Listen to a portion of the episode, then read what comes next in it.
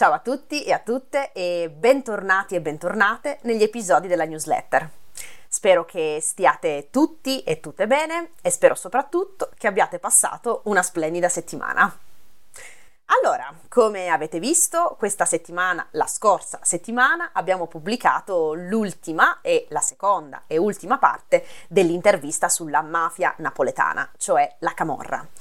E in questa intervista la ragazza che ho intervistato, Marta, ha usato un'espressione che nella lingua parlata, nell'italiano parlato, colloquiale e informale, sempre mi raccomando, perché come vedete in questi episodi vi parlo, vi faccio conoscere, vi spiego molto più elementi che fanno parte della lingua parlata e colloquiale.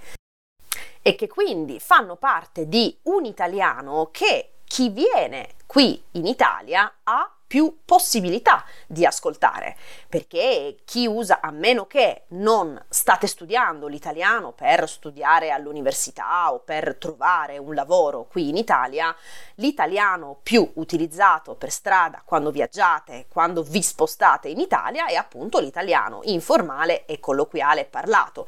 Quindi, per questo motivo, in questi episodi molto spesso vi parlo di questi elementi, di queste espressioni e di queste parole che fanno parte della lingua parlata e colloquiale, che appunto è una lingua e una varietà di italiano che chi viaggia in Italia ha più possibilità di ascoltare, perché quando siete per strada, quando siete in Italia e volete parlare con gli italiani, non userete mai una lingua formale, una lingua standard, una lingua dei libri, dell'università e del lavoro, ma userete una lingua che appunto avrà queste espressioni che vediamo in questi episodi.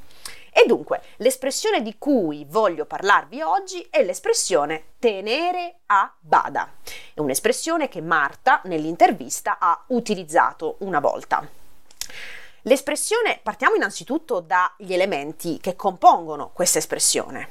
Tenere è il verbo tenere, infinito del verbo tenere semplicemente, a bada. Bada è il nome che deriva dal verbo badare il verbo badare è un verbo che fa parte innanzitutto della varietà di italiano informale e colloquiale, quindi è un verbo che non useremo mai in contesti formali o in contesti più standard.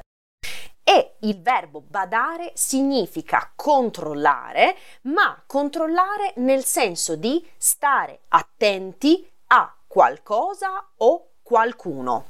Per esempio, possiamo badare ai bambini, nel senso di controllare i bambini.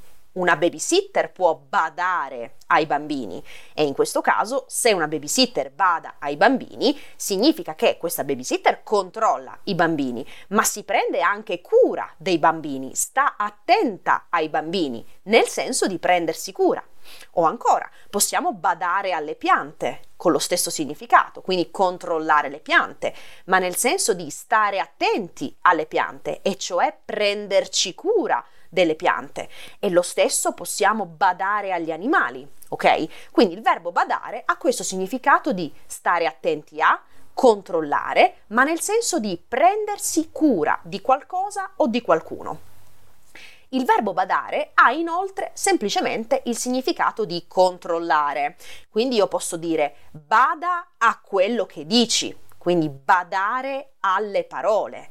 In questo caso non significa prendersi cura delle parole, ma significa prima di parlare stai attento a quello che dici, stai attenta alle parole che usi, ok? Quindi in questo altro significato, in questa altra sfumatura, il verbo badare significa appunto controllare le proprie parole, ok? Avere self control, quindi avere controllo su quello che si dice, su quello che produciamo, pensieri, parole, azioni, eccetera, eccetera eccetera, ok? E l'espressione tenere a bada ha esattamente questo secondo significato che diamo al verbo badare.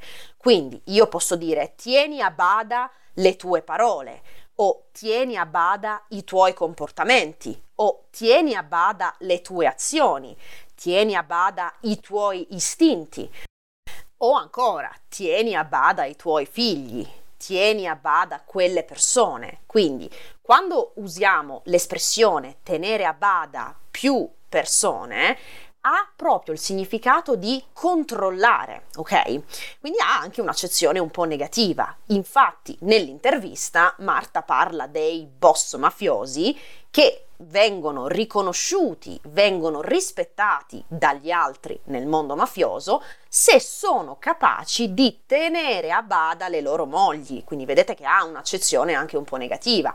Se sono quindi capaci di controllare le loro mogli, avere un controllo su di loro. E questo non significa prendersi cura delle mogli, ma significa proprio controllare, proprio come una guardia nella prigione tiene a bada i detenuti, tiene a bada i prigionieri, ok? Quindi vediamo che l'espressione tenere a bada ha questo secondo significato del verbo badare e ha appunto questa sfumatura di controllo su un oggetto o su una persona anche.